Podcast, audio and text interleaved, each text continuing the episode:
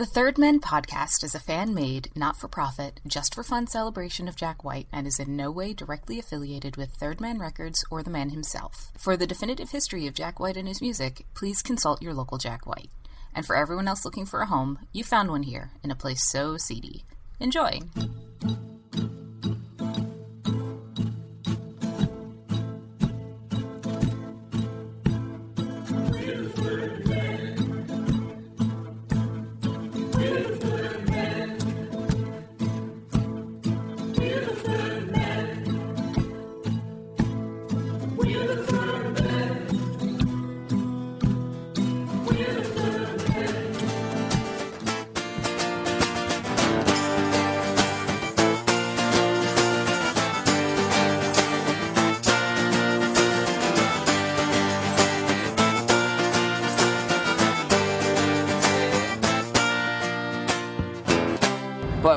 Uh, we, we're really getting a lot out of working with the new songs from the Consolers record. Oh. and it just went gold in the in Britain. So Oh, nice. thank you very much. Take it with you out the door. See if I cry. See if I The Raconteurs were recently nominated for a Grammy Award for Best Rock Album for their latest release, Consolers of the Lonely. No, Oh man, it was like the ultimate kind of a, you know sounds sappy, but a dream come true for me. I you know I never really wanted to be solo. You and I are wrong. It's been that way too long. You know, we all live in the same town now, which wasn't like the case in the first album. So I'm sure there'll be some more things cropping up. When it's done, there's so many ways to act. Do you- uh, Have you got a third album planned? I think I think so. We, we have songs we didn't even get to when we recorded, and you know, we all have other bands as well too. But um, Shades of black. Headed out. Paul. Paul, I'm so scared. James, it's okay. It's Paul, there's no one's no one's around. it's okay. Everything's gonna be fine. you're the only, you're the last one. I'm telling you. Big groups of people are completely overrated. Yeah, but I'll walk into a grocery store. The employees get up and leave. So wait, wait, wait, wait. when I went to the hospital, the the doctor left, and then the nurse left. So what you're telling me is that you've been going to different places, and people have been purposefully leaving the area when you walk when you walk up. I don't think it's a smell thing. The trash men they drive away from me. They won't pick up my yeah, trash anymore. Yeah. I mean, I was going to say it could be your IBS. It's to be okay. We'll get through this. I'm just so lonely. This is a weird one. This is. This, do we want to not do this? we don't have to do the IBS thing. Dong dong dong dong dong dong dong dong dong dong dong dong dong dong dong dong dong. Whoa, boy! Oh, what's what's that looking over there over the horizon? Brendan, Brendan, gallop over here. Clop, clop, clop, clop, clop, clop. Those are where the sound effects would come in, Brendan. Now I want you to look over there upon that horizon. All right. Uh, Is that your Brendan oh, voice? All right. All Uh, right. Yeah, it's uh, it's looking mighty different over there, wouldn't you say? Yep. Hand me that water jug, will you? Hey, Jack. Ah. Jack Lawrence, that is. Hand me that water jug. All right, I'll take this water jug. What is in this? That would be urine.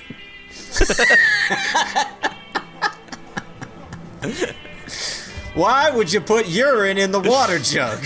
You done poisoned the water hole. That's because you grabbed the urine jug. Okay, now listen here. Now look at. I want you to look at that horizon over there. Mm-hmm. Oh, you're looking that way. Let me turn around. Let me see your. Let me see your boot. Take off your boot. you. Give me your boot. Here you go. Now I want you to look through your spur at the horizon. You see how it switched? Well, time to be moving on. Time to. Maybe I'm not old enough to get it. All right. Well, welcome to the Third Men podcast. Hold up. Some of that will be usable, I think. Pull this blanket, Paul. Now, yes, uh, welcome to the Third Man podcast. This has been bad, and we're sorry, but this is your Jack White history podcast, and I'm your co-host, James Kaminsky. And I'm your other co host, Paul Kaminsky. And James, we have gone through many an album as connected to Jack White over the course of this podcast, but we've only gone over one Raconteurs album. And today I'm very, very excited because we're about to get to a very special number two.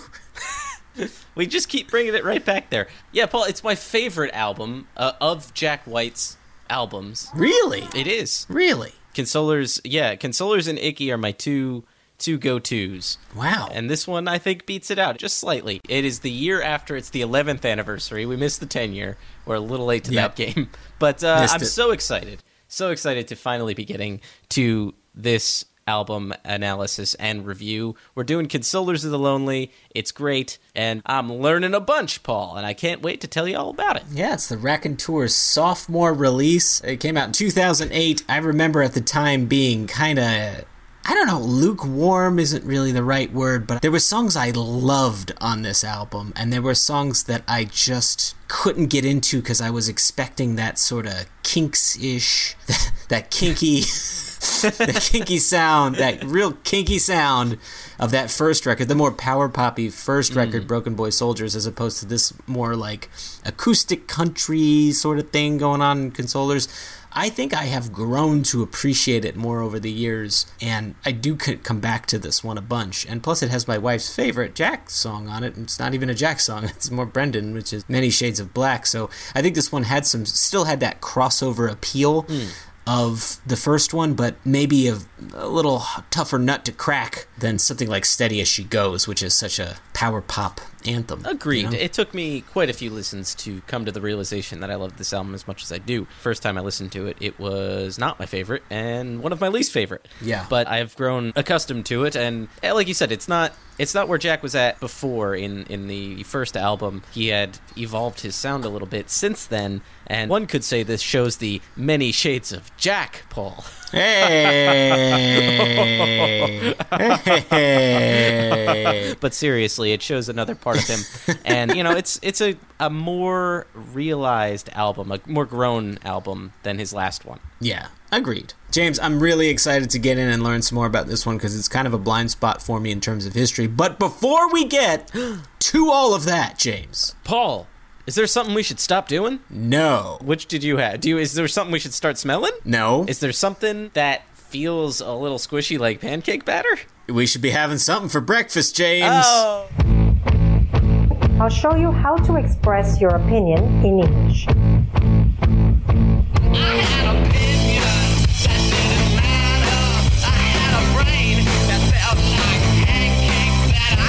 Yourself a cup of coffee and whip these up for brunch this weekend.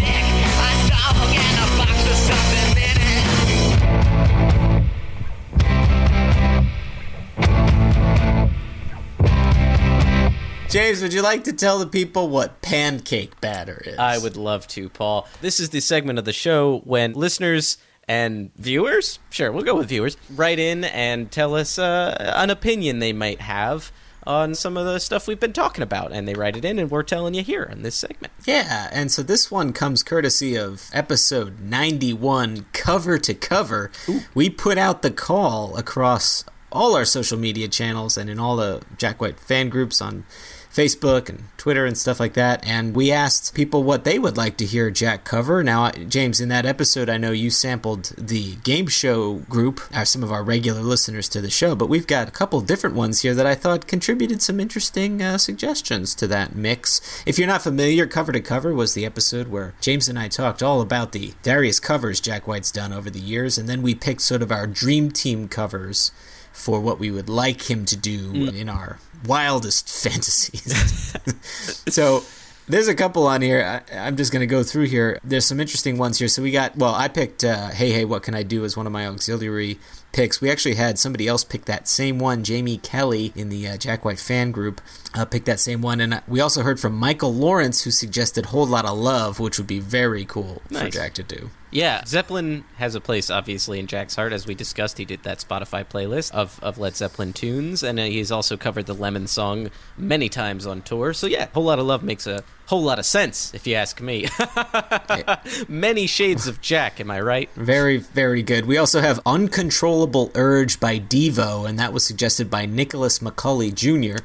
And I, I really like that one because Devo really fits into that boarding house reach kind of aesthetic, you know? Yeah, I was just gonna say the Devo B 52s even to an extent, although I don't think I could Oh, yeah. ever hear Jack White doing those those notes. But I would I would pay a hefty sum to hear you know what? Instead of this ten year anniversary thing, I would rather Jack White get on stage, sing Rock Lobster, get off stage, and I would pay to see that. Well, that's insane, James. um, but I think we're in the middle of like a new, a newer new wave right now in terms of just where rockers are at. A lot of music from bands and acts that we really love are leaning more toward that electronica, that sort of synthy, new wavy kind of sound these days, mm-hmm. and that's sort of been with Jack for a long time, really, since he was a kid. I mean, as as we played in the cover to cover episode, they covered Blondie one way or another, mm-hmm. which some people put Blondie in a punk category, but I think she's really more like new wave. Yeah, you know, I think uh, the '80s had more of an influence on Jack than than sometimes we give that decade credits for. You know what I mean? We also heard from Deanna Self, who wrote. I always thought he'd do an amazing "Hold On" by Alabama Shakes. Now that's a good suggestion. That's I a really agreed. good suggestion. Uh, we also have Jimmy. Oh, I'm gonna mispronounce this. Judge. Jimmy Judge. It's pronounced Eat World, Paul. Yeah, thank you. thank you, Jimmy Judge, I think D Z E J suggested Little Wing by Jimi Hendrix, which is a great suggestion, and then just a handful of others here. We have another Zeppelin suggestion from Darissa Lopez Holiday, What Is and What Should Never Be. We have uh, another Zeppelin suggestion from Anthony Tran, Heartbreaker, which would also be wonderful. Deborah Spagnato suggested Judith by Perfect Circle. Uh, we also hear from uh, Katarina Shoemaker says Custard Pie by Led Zeppelin. And a lot of Led Zeppelin here. We have Leah Dolly Davies who says When the Levee Breaks. Yeah. Boy, they're leaning into the Zepp here. I mean, we we also asked what people's favorite cover songs were on Twitter, and we got a lot of Zeppelin. A lot of Lemon song was was people's favorite, so it, it makes sense. Uh, along with that, we got a lot of Bang Bang, Jolene, a lot of Jolene. A lot of people seem to Yeah. really love that song. I do too. I think it's great. I think Jack does a great version of it. KCP Casey2 or Casey on Twitter said the Christian life, which we appreciate you. We see you, Casey, and we know what you're doing. Thelma Smith on Facebook said something, anything by Bruce Springsteen. Great. I wish he would do. Uh, my suggestion back to Thelma was "Darkness on the Edge of Town." I think he, Jack White would do an amazing "Darkness on the Edge of Town." Yeah. That would be really good. Yeah, or just the E Street Shuffle. He could get down to anything on that album. Be great. I know, I know. Uh, Melissa Swanka, one of our regular listeners, part of the Melistocracy, says uh, JJ Cale's River Runs Deep. We have Love Hurts, joined by Margo Price. All right. Sure. Jerry Wilson Zeller suggests Chris Isaak's Wicked Game. You know, I put a I put forth an Elliott Smith song, Junk Bond Trader, but Chris Isaac is really the other piece to that, you know, sad 90s puzzle. And so I, I could see Jack doing that stuff some justice. We have uh, also from Jerry here, she recommends Gary Jules' Mad World and uh, another Led Zeppelin one, No Quarter. There's just so many here. We really appreciate Callie Joe Smith dropped us a line. This isn't a suggestion, but Callie Joe Smith just dropped us a line to say the Immortal Lee County Killers are like her new favorite band now. So I think we did a service with this episode, James. It was a great topic, and that's been some tasty breakfast that we've enjoyed. Yeah, it's like pancake batter, but better. Yeah.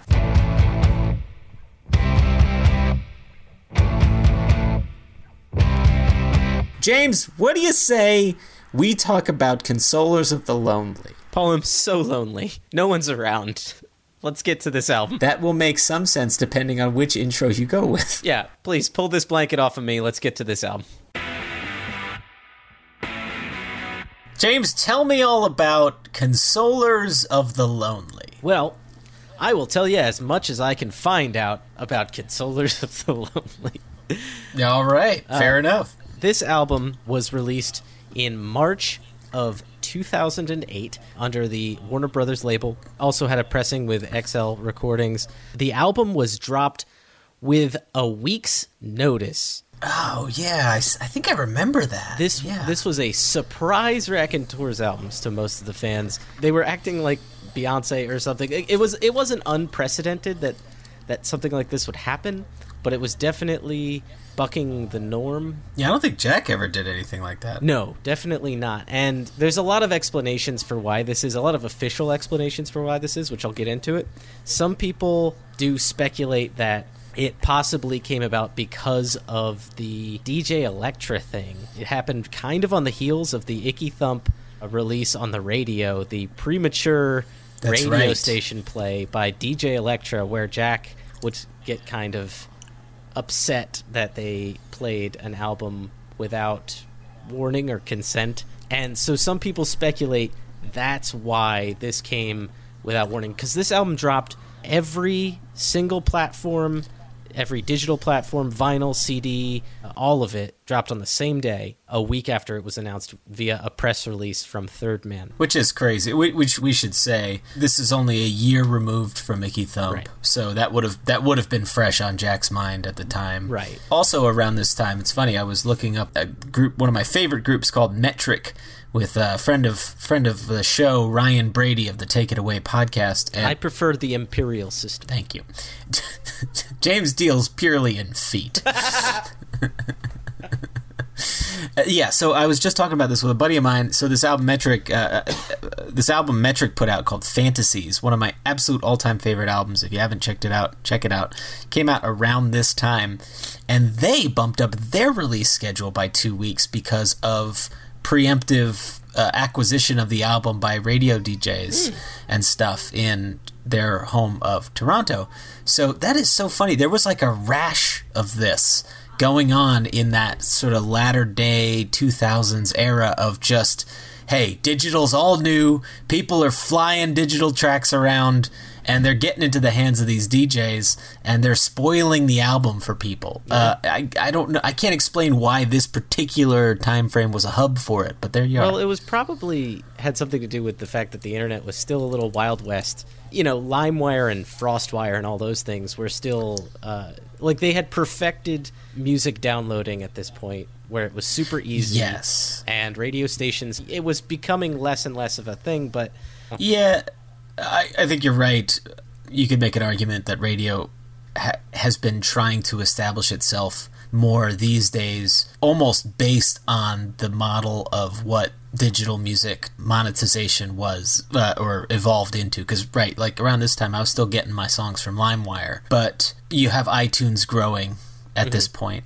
You have the iTunes model starting to be oh, this is how we monetize digital in a way. Like people were starting to it- understand that Amazon Music and all that stuff is starting to grow and pick up steam, and, and then the advent of Spotify. and in order for a radio station to remain kind of in the public eye and relevant and keep people's inter- keep people interested, getting their hands on a, a release of an album early would be a good way Yes. to get ears on your station. Absolutely. Uh, we should also mention uh, that this is okay. So this is two years after the Raconteurs debut album, Broken Boy Soldiers. The Raconteurs, of course, Jack White, Brendan Benson, uh, Patrick Keeler, and Little Jack Lawrence, who uh, got together in the let's call it the slums of Detroit, uh, aka Brendan Benson's attic, and recorded a very spur of the moment first album, which became a very spur of the moment first tour. And so, this idea of a spur of the moment idea from the Raconteurs has a lot of precedent. And I don't know if anyone was really expecting A, another album from this band, or B, one so quick Yeah. after their last effort, particularly because Brendan's in the studio.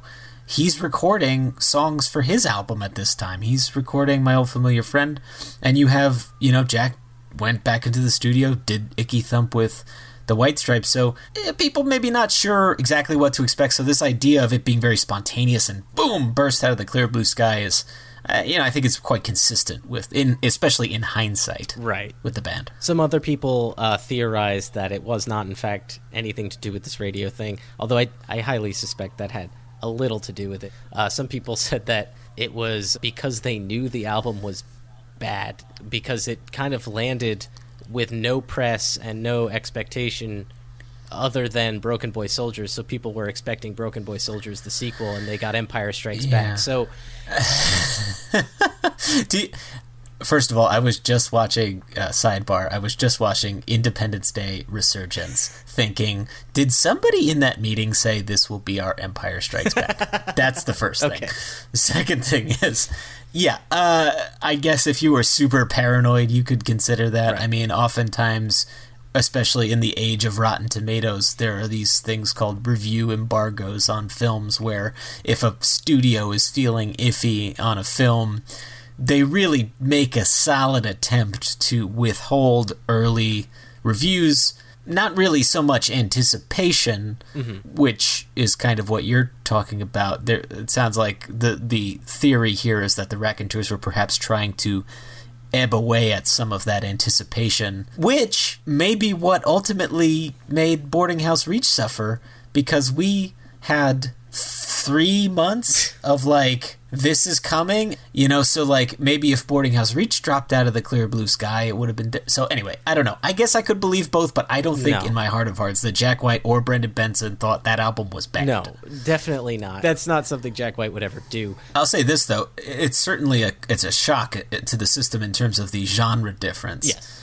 From the first album. So Uh, and I think we're spending a little too long on this, so I'm gonna I'm gonna move right to Sure. um, via the the Third Man press release when it when it was announced. Which, by the way, the album was ma- finished mastering and completed and handed off to them two days before this announcement. so it was very very very lightning quick. Yeah. Via uh, the the press release, with this release, the Raconteurs are foregoing the usual months of lead time in press and radio setup, as well as foregoing the all important first week sales. We want to explore the idea of releasing an album everywhere at once and then marketing and promoting it thereafter. The Raconteurs would rather this release date not be defined by its first week sales, pre-release promotion, or someone defining it for you before you get to hear it.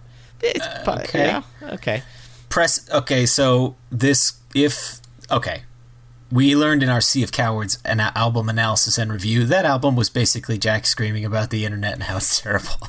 Yes. in very simplified terms. Yes. Uh, you know, sounds pretty consistent with this kind of thing, like railing against people who are talking about the work as opposed to the listener meant to experience it, I guess. Yeah, via Interview Magazine, they they touch on it a little bit. We cooked up the idea in the studio. What if we just skipped all the bull that surrounds a record release? Patrick Keeler said. The labels are really scared about how to do things right, and that usually results in a lot of pre planned trickery, meaning releasing a record on a different format with bonus tracks or having the vinyl come out two weeks after the CD. We were like, just put everything out on the same day. And that was Jack White. Fair enough. So they, they wanted to put some mystery into it, as well as play with people's expectations. Again, via Interview Magazine, and laying in on what you had said earlier, Paul. Now, because everything is given to you in spades on your laptop immediately YouTube, iTunes, blogs, bands' websites, and MySpace you become disinterested very quickly, and you've already got it all. I'm happy he embraced it eventually. I'm happy he hired someone really good to run his social channels. Honestly, it's uh, just a way to keep up with the times and using, like, for instance, Instagram, the way he has been doing with this latest Raconteurs album and the way he did with Boarding House Reach. It's just smart to try and to try and reach people. You could either rail against these new forms of technology or embrace them and wield them. Yeah. And I'm happy he has, in latter day especially, chosen to wield them. For an album like this, it makes sense. It's very old fashioned in its aesthetic, and Yeah. having things be mysterious and wacky and wild kind of fits in well with, with what they're going for. Little Jack said that right nowadays there's no mystery, there's no romance, and Jack uh, continues, "You're you're almost constantly trying to tell people." That there are these beautiful romantic things that they are involved with artistry and the reception of it, and that there are ways you can participate in and share that ways that are tangible and emotional. And you don't have to involve a gadget in your hand or something invisible like digital music. I, I mean, this this album available digitally. and and that comes with the Warner Brothers touch, you Yeah, know. I think I think Jack's positions may have evolved slightly over the years on that stuff. Maybe deep down he still wishes that he was being a little more punk rock like this about it, but especially as you say with this album, there is a tra- old timey traveling medicine show style quality to it, and so yeah, does the spontaneity feed that overall aesthetic? Sure, you know, and th- I think I could see why they would want to do it this way, and I could also see like, hey, maybe all these things are right in their own way. Like maybe all these things were taken into account. Yeah. To touch on the mystery thing a little bit, Brendan kind of chimes in saying that he likes to keep some of the mystery kind of about their lives and, and the album and stuff separate right now because he doesn't know if they've earned it yet. He says, The other day we were doing an interview for radio, and one of the guys there went through the questions with us beforehand just to make sure they were all cool. And by the way, Paul, this is giving me flashes of if we ever get to interview anyone from the Raconteurs. um, he had thing he had to take out things like what was the first car you ever bought, which might very well be a question we might ask Paul, and that's what scared me. Uh, and I was like, "What's up here? You want to break me down? You want to make me out to be a regular guy before I've even done anything? I don't think anybody wants a regular guy," said Brendan. I'm not sure I follow that train of thought. Is He's he's saying like, why do you want to get to know me, or I think what? he brings up Picasso. He's like, I I look up Picasso's everyday life because of what Picasso has done. I didn't care about it before he did anything great. Okay. Well, you know, he always wears his heart on his sleeve and all that stuff. And he never had like the mystique around him that Jack did. I mean, Jack did that. Maybe this is this is him thinking Jack's ideas on that kind of colorful mystique are good and maybe he's wishing that the Raconteurs perhaps had more of what the White Stripes had initially presented in that way. Yeah, I think they're mostly touching on the the internet age of having to know every single little detail about a thing. I see. Well, which is why the White Stripes had the benefit of coming about. You know, the internet was obviously still a thing, Mhm. but it was still growing, and it was people were still figuring things out and all that. So, I would say that there was way less on the internet about who the White Stripes actually were. You know, as opposed to True. What it would have been like now, perhaps. Well, that's why we have this podcast. to debunk it all, Yay! ruin Brendan's and to day. bunk some more things up. So that's how the album was released, and I think is a good way to to frame this album. It's a it's a surprise. It's weird. Off the beaten path, certainly. Yeah, so it was recorded in Blackbird Studios in Nashville, in Tennessee, which is not the first album we've ever had recorded there. Uh, Icky Thump was also recorded at Blackbird. Yes. It was the first time that all of the Raconteurs were living in Nashville proper. They all moved from Detroit and were living down there. Jack is getting asked, well, they're all getting asked an awful lot as to why they all moved down there. They're basically saying, well, if we're going to make this band work, we might as well all live near each other. Yeah. And the irony would be that they don't make a new record until, what, this year? Yeah, so like 11 years later. Yeah, well, Nashville was the hub for Jack, and he was establishing himself. I mean, a year later, we would be getting Third Man Records for real. Yeah. So eh, it makes sense, you know, the, having them all sort of coalesce because Detroit was the hub. Obviously, Little Jack and Keeler weren't Detroit natives, but Yeah. They were round, and so yeah, it makes sense that there was a migration down there. It also explains the sound, but we'll get to that. Via Interview Magazine again, in reference to Blackbird Studio, Brendan says, It's a cool room, great studio, great gear. Jack chimes in, Both of these records, Icky Thump and Consolers, uh, were experiments for me because I always stayed away from the studio environment as much as possible, but I, I just wanted to see if I could work in one way. It's not easy. Just having an engineer's assistant around is enough for me to be uncomfortable. With more than one person there in the room, it feels strange.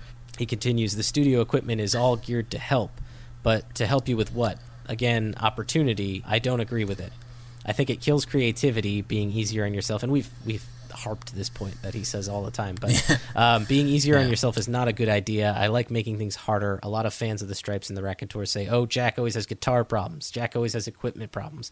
I wish they knew that I'm doing that on purpose.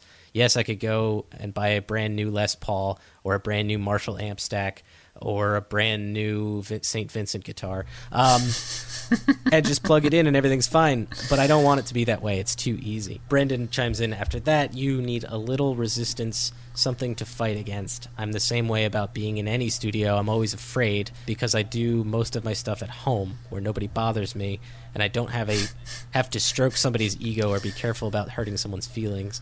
But I also want to know that I can still go out into the world and be with other people and make music. So that was Brendan there. Uh, yeah, Brendan really still carrying that big old chippo on his shoulder. Yeah, it's kind of his character. Uh, for the more for the more optimistic songwriter, he sure is like saltier about these things, you know. He's been around the block quite a bit, though. I mean, he's had probably the worst experience you could have in a studio. Yes, like possible at this very time.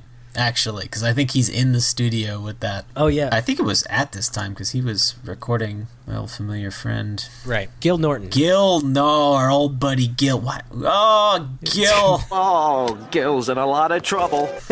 it was recorded between. It was recorded in 2007, so it was recorded while Icky Thump was going on. Yeah, this guy Gil really put Brendan in a spiral of depression over this album, My Old Familiar Friend, because he had just you know, gotten the biggest commercial break of his life with Broken Boy Soldiers, Brendan, and he was ready to just take off and you know do his thing because Alternative to Love was a big deal. You know, for him right before that. So he was perhaps finally filled with a little bit of optimism after having been kind of dumped on for a long time by the music business and then suddenly he gets into the studio with old Gil. Oh, this is bad. This is really bad. You're working, you slave, and you steal just enough for a sweet lick of that shiny brass ring. Don't I get a lick? Doesn't Gil get a lick? Who really takes the piss right out of him. I like that you call him Old Gil, like the Simpsons character. Yeah. you know, so I feel for Brendan here. The wolf's at old Gil's door because he was just finally starting to turn it around yeah. for himself. Maybe that's why, like, he was so keen to get back with the Racks. He was just looking for a break, you know. It's possible. I don't know. I feel like he was done with music at that point, like the music industry at that point. So anything Jack Yeah. told him would probably be like the most glamorous thing. He's just like, yes, drop it in two days. Yeah, okay, let's do it. Yeah. Do we have to tell Gil? No. All right, let's go.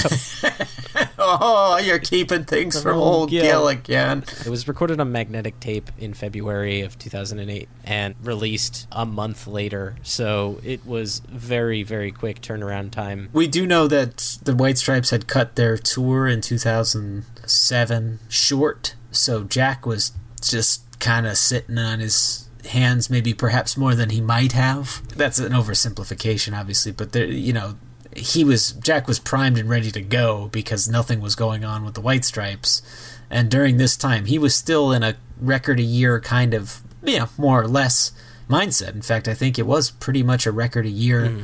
from 2005 to 2009. Like, there's a record a year for five years in a row. So he's keeping busy. Yeah. Yeah, definitely. We'll we'll move on to the art and aesthetics of this. Uh, the name comes from a U.S. the Washington D.C. post office wall on an inscription on the wall. Really? Yeah, it comes from a poem by uh, by Charles W. Eliot, who was the cousin of T. S. Eliot, and Ah, the uh, he was the president of Harvard for like forty years. He was like a well known inscription. Of a- Yes.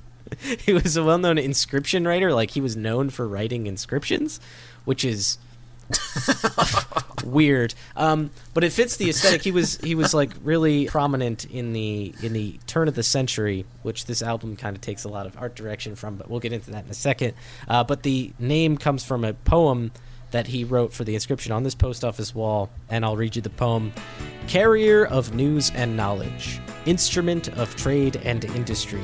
promoter of mutual acquaintance, of peace and of goodwill among men and nations, messenger of sympathy and love, servant of parted friends, consoler of the lonely, bond, oh. bond of the scattered family, enlarger of the common life, embiggening Wow. the common man, uh, no, enlarger of the common life. Um, so uh, you, we could go to DC and uh, and snap us a picture of, of this poem that uh, the album comes from.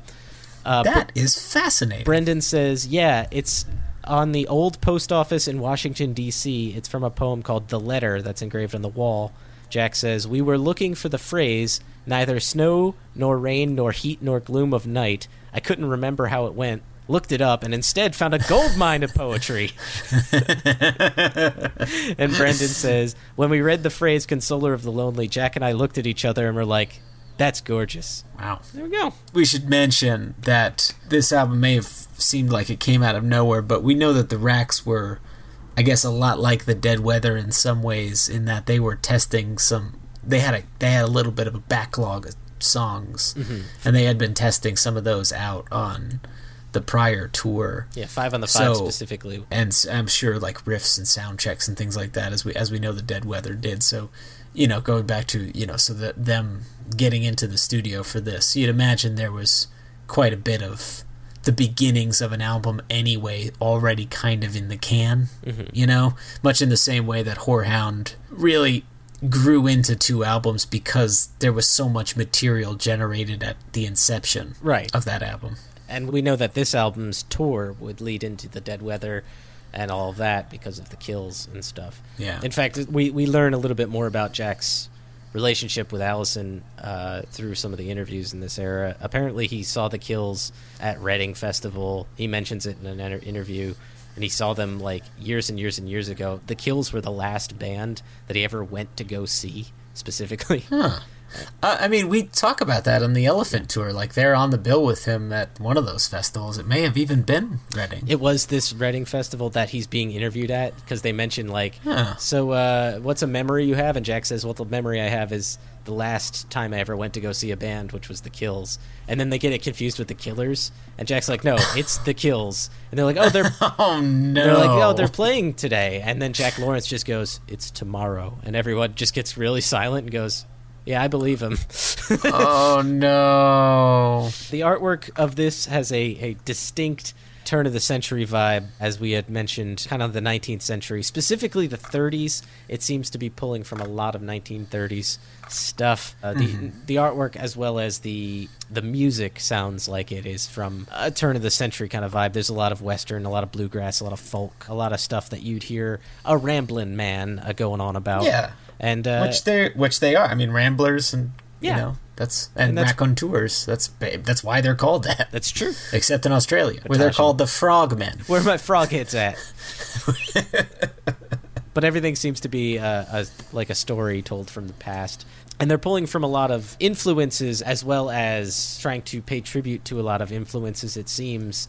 Um, and those influences harken back to uh, old timey roots, where that Ramblin' Man aesthetic is really. Yeah. Brandy St. John did all the wardrobe. Brandy St. John, who we will be talking to eventually. Yes. On this uh, very album analysis and review, so so stay tuned for for that. Yeah. But uh, yeah, Brandy St. John went in and did all the wardrobe, and we'll get into all that stuff with Brandy. But um, yeah, so Jack is pulling from people that he's that he's worked with uh, in the past. Uh, they had tin type photos as the cover and as little inserts and back covers and stuff.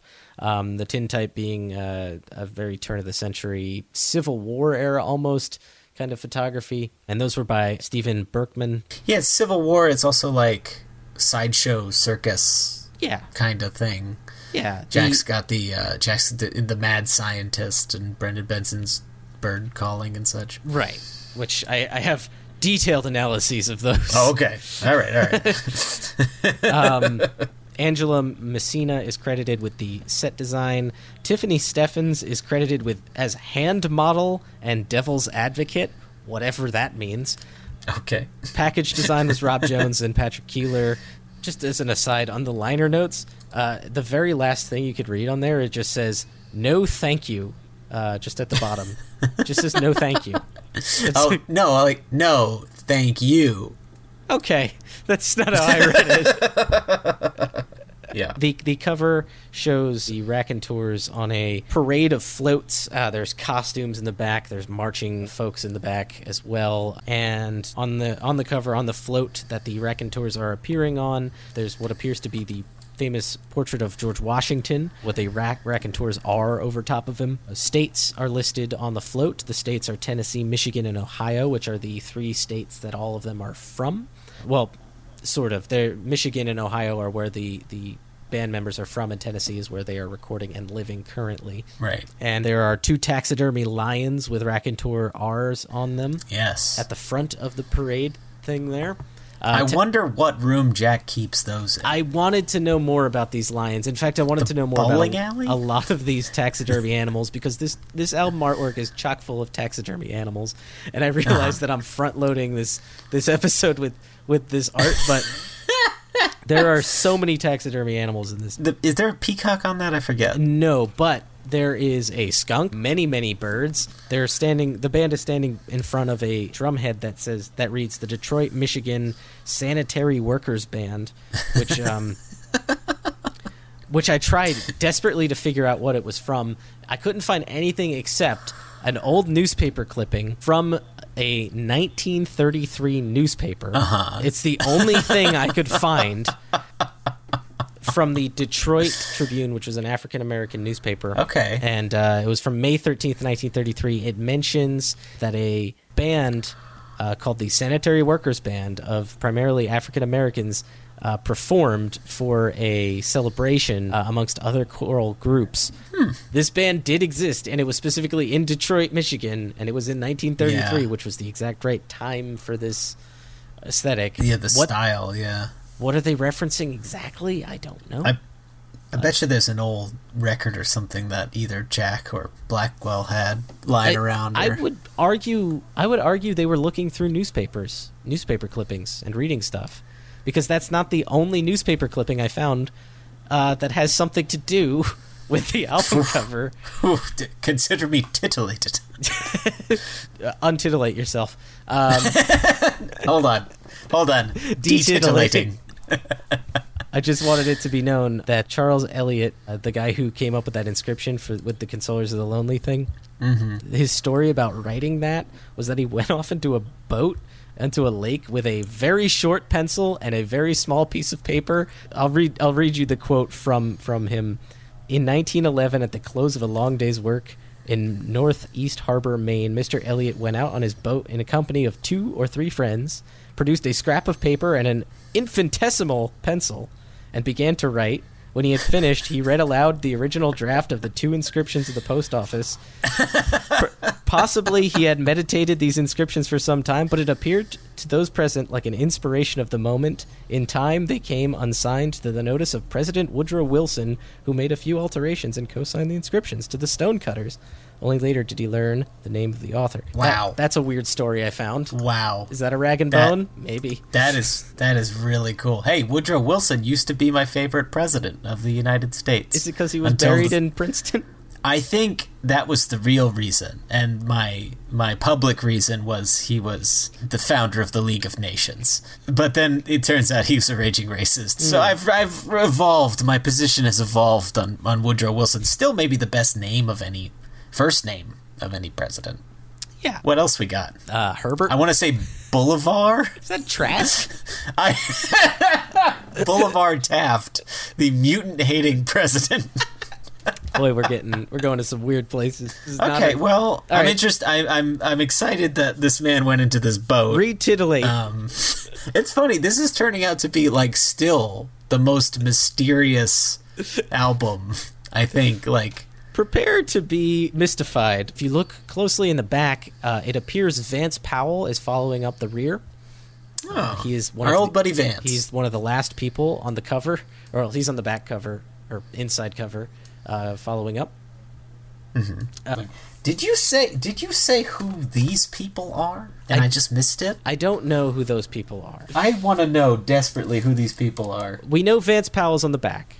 Do you do you remember when um, this album came out, James? And we were we thought that because it was a CD that we couldn't really see it quite That that was Meg. clearly, and we thought it was Meg. We thought it was Meg. in the doorway. Yeah, it's, probably definitely not. for a thousand percent not Meg, but It's not Karen, I don't think, but it does look a little like Karen, but I don't think it is. But we might not know who those people are, but we do know who plays on the album. We have Patrick Keeler credited as percussions and repercussions. Brendan Brendan Benson credited with sing, string, ring, ding, and dong. Jack White III credited with vocals, frets, stylophone, pianos, and vital organs. Little Jack Lawrence credited with bass, banjo, and backup vocality. Dean Fertitta is credited with playing clavinet on things. That's that's just it. Uh, I mean, he might have. He probably did. and Dirk Powell fiddled about. The Memphis Horns played their Memphis Horns on some songs. That's the quote from the liner note. and that includes Wayne Jackson, Jack Hale, and Tom McGinley. Female vocals were the Floridori Girls, which is a reference to an Our Gang Little Rascals short, in which the the girls uh, of our gang have a choral group called the Floridori Girls. Ah. So yeah, this is which the- is a 1930s thing. Yeah, you mentioned Civil War earlier, but really this is more geared toward the 30s Yeah. for sure. We also have David Swanson credited as Frozen 140 Swanson on there, on specifically on Top Yourself, but we'll we'll get to that in the track by track. We'll we'll talk about the tin types that came with the album. The US version came with little cutout tin type photographs. They were of each band member in a specific situation. There was Patrick Keeler. the- yeah, he's got the biker thing, and I don't know what building that's in front of, but it's I don't either. Yeah, I, I Yeah. yeah. I didn't get. unless those little things in the sky above him are UFOs. I thought it was a building. There's a thing. There's a couple of things above the building. Uh, he was a biker with a wreath of flowers. It's better than a wreath of Franklin. And or Jennifer or Gennifer Flowers. that was a bad joke on both of our parts. yeah. See, that's it's just goes to show you, not everyone's a born raconteur. Brendan Benson was a ornithologist, or he either that or he was bird watching, but he seemed to be recording audio of these taxidermy birds, and there were many a taxidermy bird. Yeah, he's got. It looks like a, a stork in there, or some sort of crane. Yeah, and he's surrounded or a heron, by birds. perhaps. There's a heron. There's definitely roadrunners in there. They're all There's a- taxidermy. Yeah, some road run, road runners. He's got like a little listening fork, which I assume is an old timey bird watching thing, and then he's also got a pair of binoculars. Mm. And uh, so that's fun Yes. for everyone. Then we have Little Jack Lawrence, who is playing bass guitar, a modern day electric Yeah. bass, in a prop boat on a stage. The boat is called the SS Manowar. Yeah. There is a taxidermy raccoon you'll notice on the left hand, uh, I bottom do notice that. Yeah, now, now, now, now. Mm-hmm. That, that looks like a sloth to me. I think that's a sloth. I'm seeing the little sloth paw. You Could see be. the little Oh, oh, it is around? a sloth. Paul, you got me. That's a sloth. There's a sloth there, and there's a little cutout. Yeah, there's cutouts of a lot of animals. There's some squirrels in there. A cutout Um, of a or yeah, squirrel or some sort of spider monkey, and then we have his Vox amp. Uh, this is fun. So the SS Man of War, I had to look up, and I, I learned that Man of War was given a name given to British Royal Navy ships as an expression of for a powerful warship or frigate from the 16th to the 19th century. So in the right time period. Now I also found a newspaper clipping from 1930s, same era as the the other newspaper clipping, in which a, a specific racehorse Ah, the Man of War. was called the Man of War and was a, a Derby winner.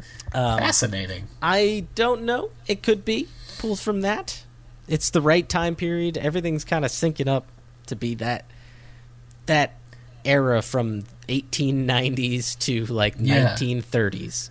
Anyway, we'll move on to Jack White, who has quite a lot going on in his picture. He's some kind of scientist or inventor.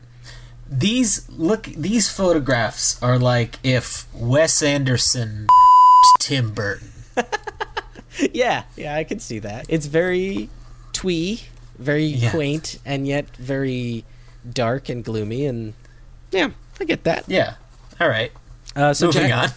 Jack White is some kind of scientist or inventor. There's human bones strewn about.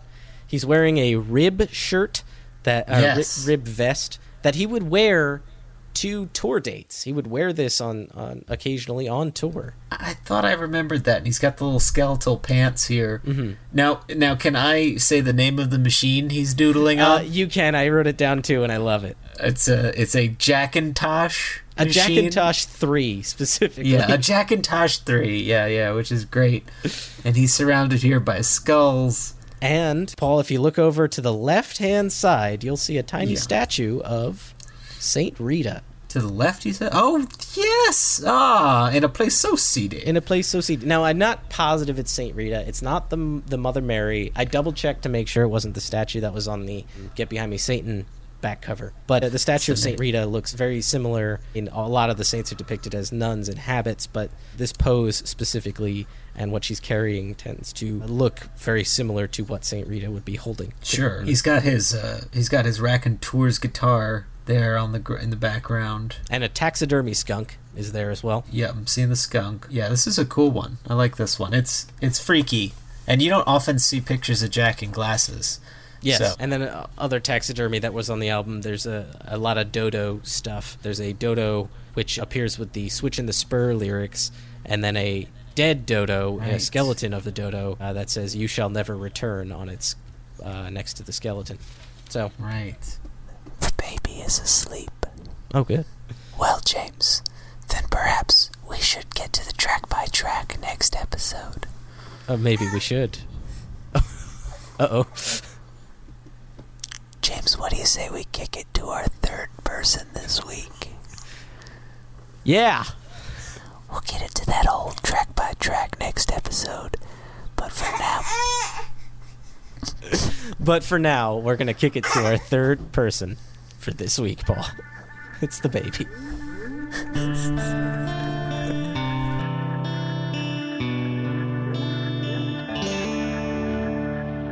We'd like to welcome our third people for this week, our parents and yours. We have Beth and Wayne Kaminsky here. How are you guys doing? Hello. Okay. Hey, James, doing well. So, we are talking this week about the Raconteurs album Consolers of the Lonely, in which the Raconteurs actually partnered with bluegrass singer and musician Ricky Skaggs, along with Ashley Monroe, who is a, a singer and songwriter in her own right. Is Ashley Monroe related to Bill Monroe? No, I, I, I was curious about that too. I looked into that, and it doesn't seem that way. But I will dig some research, and we'll uh, we'll do a stop breaking down if we need to correct that. But I don't believe so. But speaking of Bill Monroe, Ricky Skaggs, a, a contemporary of Bill Monroe's. Uh, I mean, a little bit younger, but at age six, Ricky Skaggs played with Bill Monroe. And the reason we're talking about Ricky Skaggs with with both of you is that a couple years ago, you both saw Ricky Skaggs perform in Florida, and so we wanted to talk a little bit about that. Sounds great. Yeah. Did you know of Ricky Skaggs before you went to go see him? What was your preconceived notion of, of him? Me personally, I did not know of him, although I knew that he uh, played with Lester Flatt and Earl Scruggs. But mm. mom is actually the one who told me who he was, and I said, "Oh, yeah, I, I had read that he was appearing at the Manatee County Fair, which uh, Manatee County is not too far from here. It was in Palmetto, and uh, it was funny during the concert. Ricky Skaggs seemed to really like the word Palmetto. He would say it over and over again. oh, I remember that." yeah. But but I just knew he was a legendary bluegrass player, and so I I just jumped at the chance to go and see him. And he was a 15-time Grammy winner, and he's part of the Country Music Hall of Fame. Yeah, in which he was inducted last year, which is interesting. He's primarily a mandolin player, Right. uh, which kind of puts Paul McCartney to shame. Because whenever I think mandolin, for some reason, I think of McCartney uh, doing Dance Tonight. Dance Tonight. Thank That's you. That's on a Um, ukulele. Uh, sorry, that- That's a ukulele. That's not a mandolin. No, that was a ukulele, and a mandolin is a little bit different instrument. But he play, uh, Ricky played mandolin that evening at the fair, Uh-huh. And he played it rather well. And he did also play guitar for a little bit too, but mostly mandolin.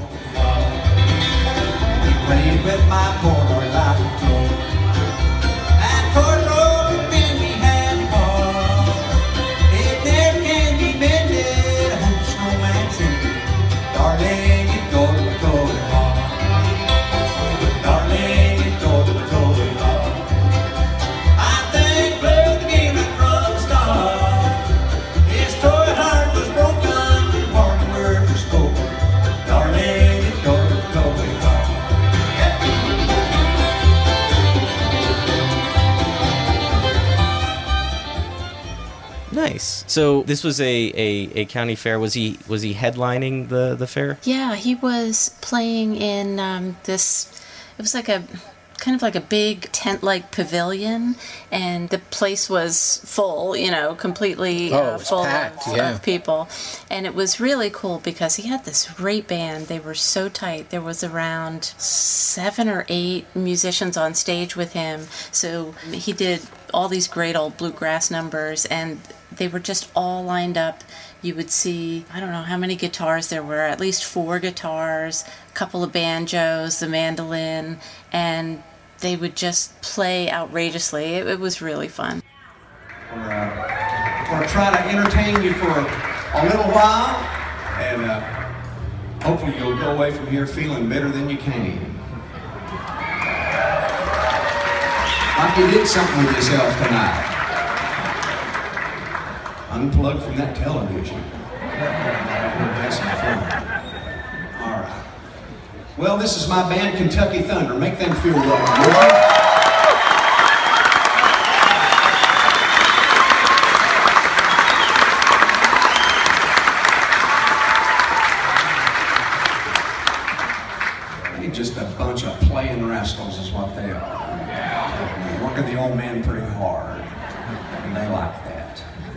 As I found out that Ricky had the band Kentucky Thunder with him, and that was Mhm. his tour that year from Manatee County. He went over to Nashville, and he had people that he uh, that I learned later on that he played with quite a bit, such as a fiddle player named Mike Barnett, who was fantastic. He would do solos all evening, which I thought were just awesome. And I'm not a big fiddle player. Uh, or Mhm. fiddle fan, shall I say? But yeah, he he was great. I think they like to be called fiddle faddles. Yeah, the, there's a. Never mind. but yeah, I mean, it, it, it was a really, really good bluegrass, or for lack of a better word, more like, oh, when I was a kid, oh, I can't even think of the name. Like train music, we used to call it. Not that I lived on Uh, a train. like like the hit band Train from the 1990s. yes, just like that. They played Meet Virginia, a very popular radio play song. Just like that. No, they were more like jug music. What what would you call Okay. it? Skiffle, I guess, in British terms. Yeah, the Liverpudlian version of it. yes. And what, what struck me was how relaxed and kind Ricky Skaggs was on stage.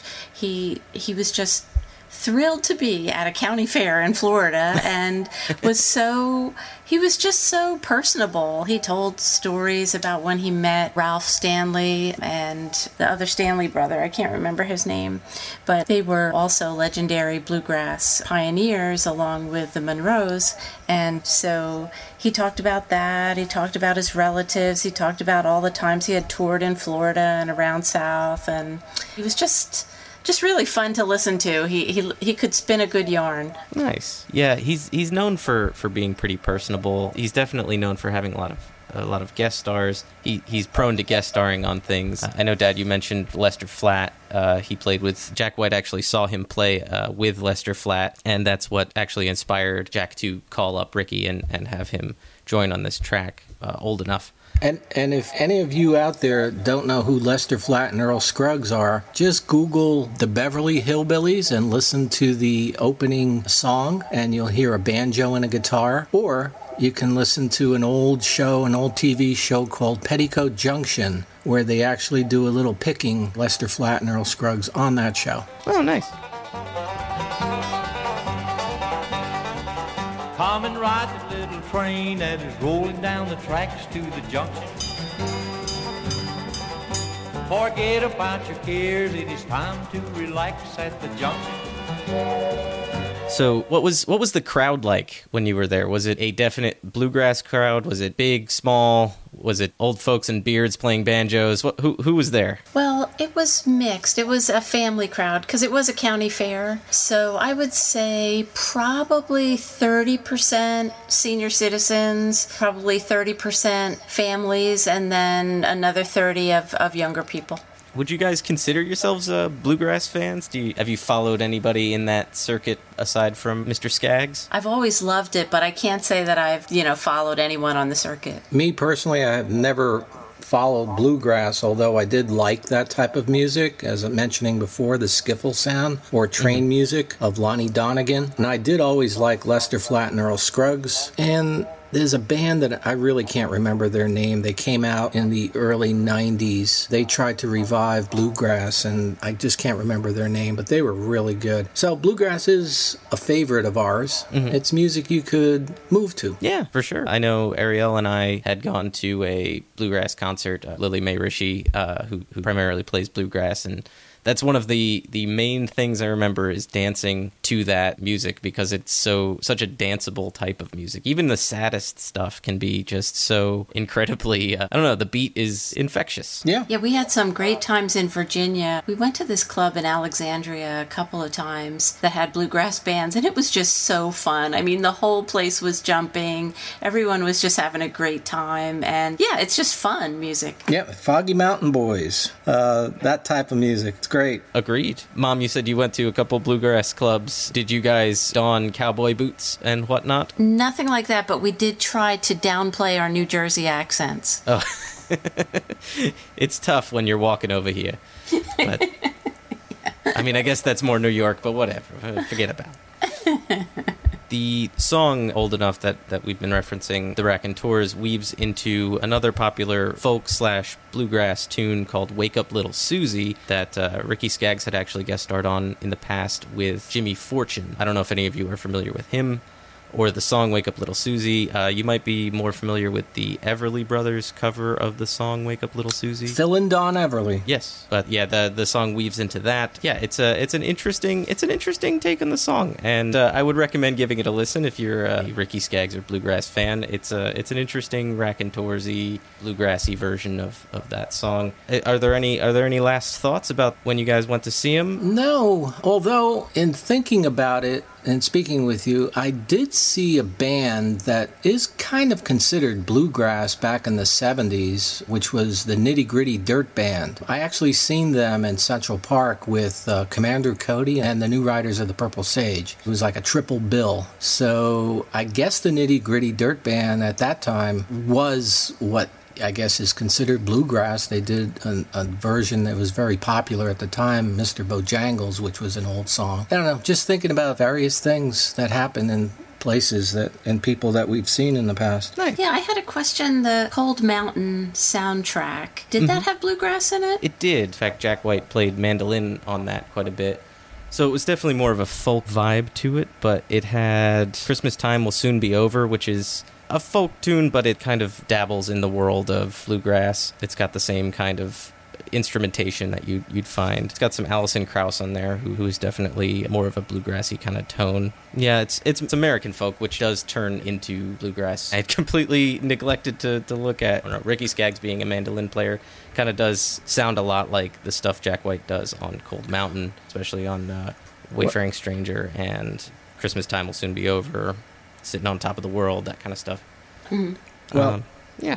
Bill, Bill Monroe, I don't know if you remember this, James, but Mom and I, when we went to Nashville, we were going to go to the Grand Ole Opry because Bill Monroe, at that time, was playing, and that was one of our big regrets of not seeing him. Really? Because he was a legend, or is a legend. Wow.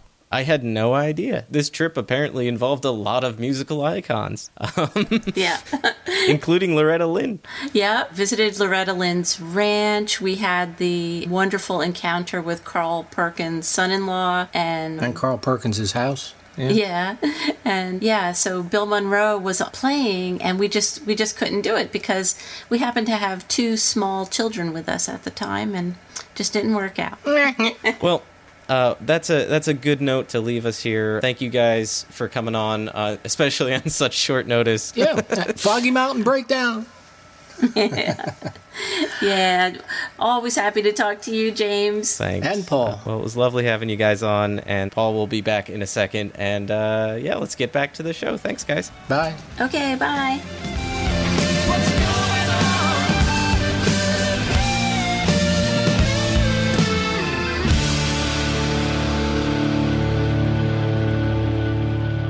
Oh, James, we learned so much about Consolers of the Lonely today. I've lost everyone. You consoled me, and now I have new friends, Paul.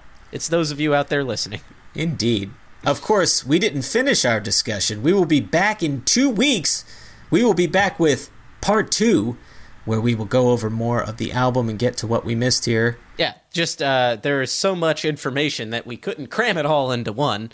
Uh, so we are having. Uh, I can't think of a pun off the top of my head. We're having a. Well, this is interesting to watch. it's uh, hmm, Paul. Because of that, uh, this has been my solution, and I see you saluting it over there. Uh, so Christ. I just want to say you do understand me, and uh, Uh-huh. we'll get to part two later on. Well, speaking of salutations, James, let's. Why don't we salute some of our regular listeners to the show? I'd like to shout out a couple here. We got Ben, the Beerman Blues Carnes. Thank you, Ben. Of course, Kate McCoy, the bones of the operation. We would like to uh, thank Melissa Swenka, or part of the Melistocracy, for waiting very patiently to figure out how we arrived at her weird nickname. Yes. We kept you waiting there, I think, for like a month. So, sorry. Yeah, yeah. Sorry about that. And Yeah, we'll also thank, uh, why don't we thank Brian Walt to be nicer to me? That's a nice one to throw in there. That is a nice one to throw in there, Paul. And now that we have your attention, I am Jesus.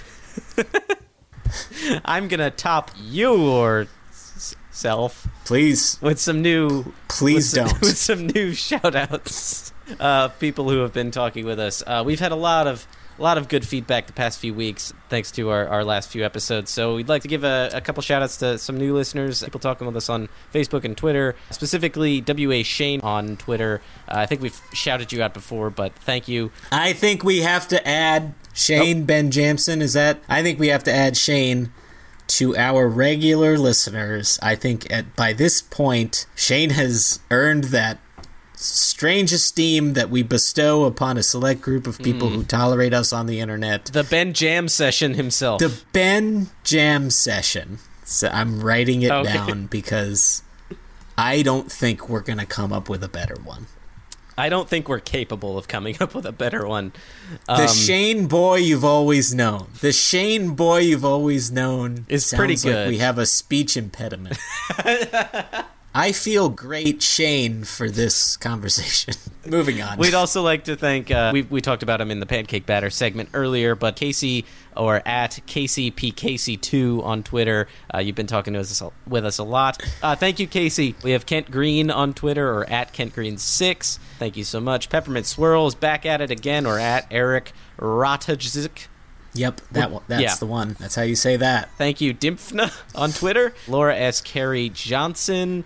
T. Gonger at Tracy Gongwan. I used to know more on Twitter or at Mitch. Brian McCoy. There's just so many people who have been interacting with us and talking with us, and we, we really appreciate it. And if you'd like to be one of those people, James, that's easy. You could just find us on Facebook at facebook.com slash thirdmen. You can go to Twitter at thirdmencast.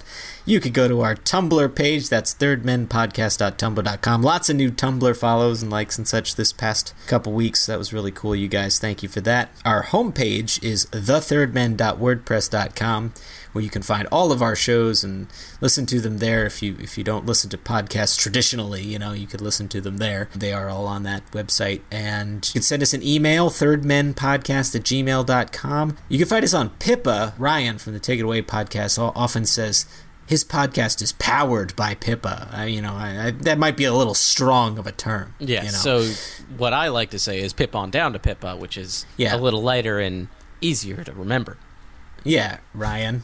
Uh, Pippa hosts our show. They're great. If you're thinking about starting a podcast, you may want to look into Pippa. As we say every week, podcasting is neither cheap nor easy, but but Pippa really helps make it a little bit of both. So thank you to the good people of Pippa. We soared past the uh, 50,000 download milestone for the Kaminsky family of podcasts, and we're only able to really see that number because of Pippa. In fact, two years we weren't on Pippa. We don't really know what those numbers were because there's like the pre Pippa age and the post Pippa age. Mm. So, Lord knows what our actual numbers are, but hey, Pippa's been great. And you can find us on YouTube. That's you can just search The Third Men on YouTube, and we can find some visualizers that James does, in, in addition to some other things there. And please rate, review, and subscribe on iTunes. We would really appreciate that. Uh, so yeah, that would be great if you if you leave us a five star review with the word posers in there and let us know that you did it. We'll send you some free stuff. Yeah, and if you'd like to help support our show, you can find our merch uh, on Society 6 or bit.ly slash third men merch, all one word. Obviously, that's how the internet works. So if you'd like to help us out, uh, buy a cheese board. I might buy you some cheese and possibly get a t shirt, a clock, a mug, a coin purse, perhaps. Uh, and to those of you who have bought stuff, thank you so much. You are helping power us uh, just as Pippa is. Yeah, and we'd also like to thank Sam Kubert and Tom Valenti for the help in the recording of our theme song, We're the Third Men, as well as Susanna Roundtree for the lovely intro and outro of our program. And James, until next episode, I will be looking for a home on a horse on the range. Ah, and I will be looking for a home on a bed with a blanket that's not on me. We'll see you next time. Bye. For more information or to contact the show, visit thethirdmen.wordpress.com or email at thirdmenpodcast at gmail.com.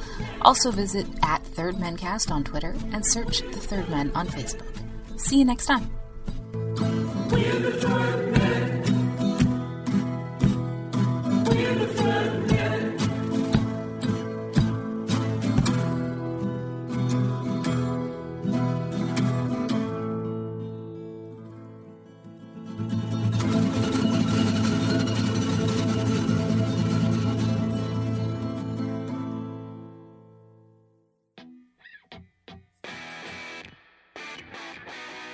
Gonna take our chances, Jelly Bean.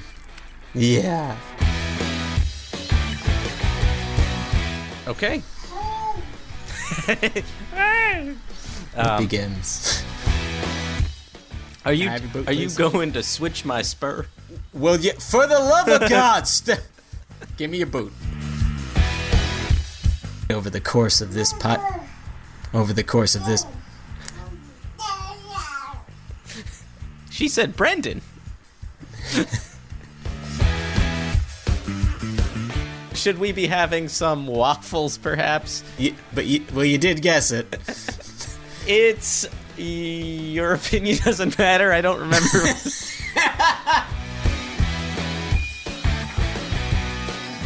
Load. Not Load by Metallica, although that that would be interesting. Uh, we also have. Uh, Agreed. Uh, we also have, Sea Watch. It's the watch that washed up from sea. what? Sus- Paul is being haunted by sea ghosts who are late to appointments. Susanna and I found a watch that had washed ashore on from the sea. The watch doesn't work except for that alarm, and we always wonder what that what that fisherman or sea going person had had to do at four o'clock in the afternoon. Time to catch Pacific fish time. again. Is something kind of romantic about the sea watch? Paul, Anyway. it's, it's guaranteed to have been inside the belly of a sea lion at some point. I feel like I've been sick for like a month straight. I think I have been sick for about a month. You've been sick since we've started this podcast. Look, that's your Uncle James. You look just like him. She five times today. It's a record. I mean, Uh, living the so- dream.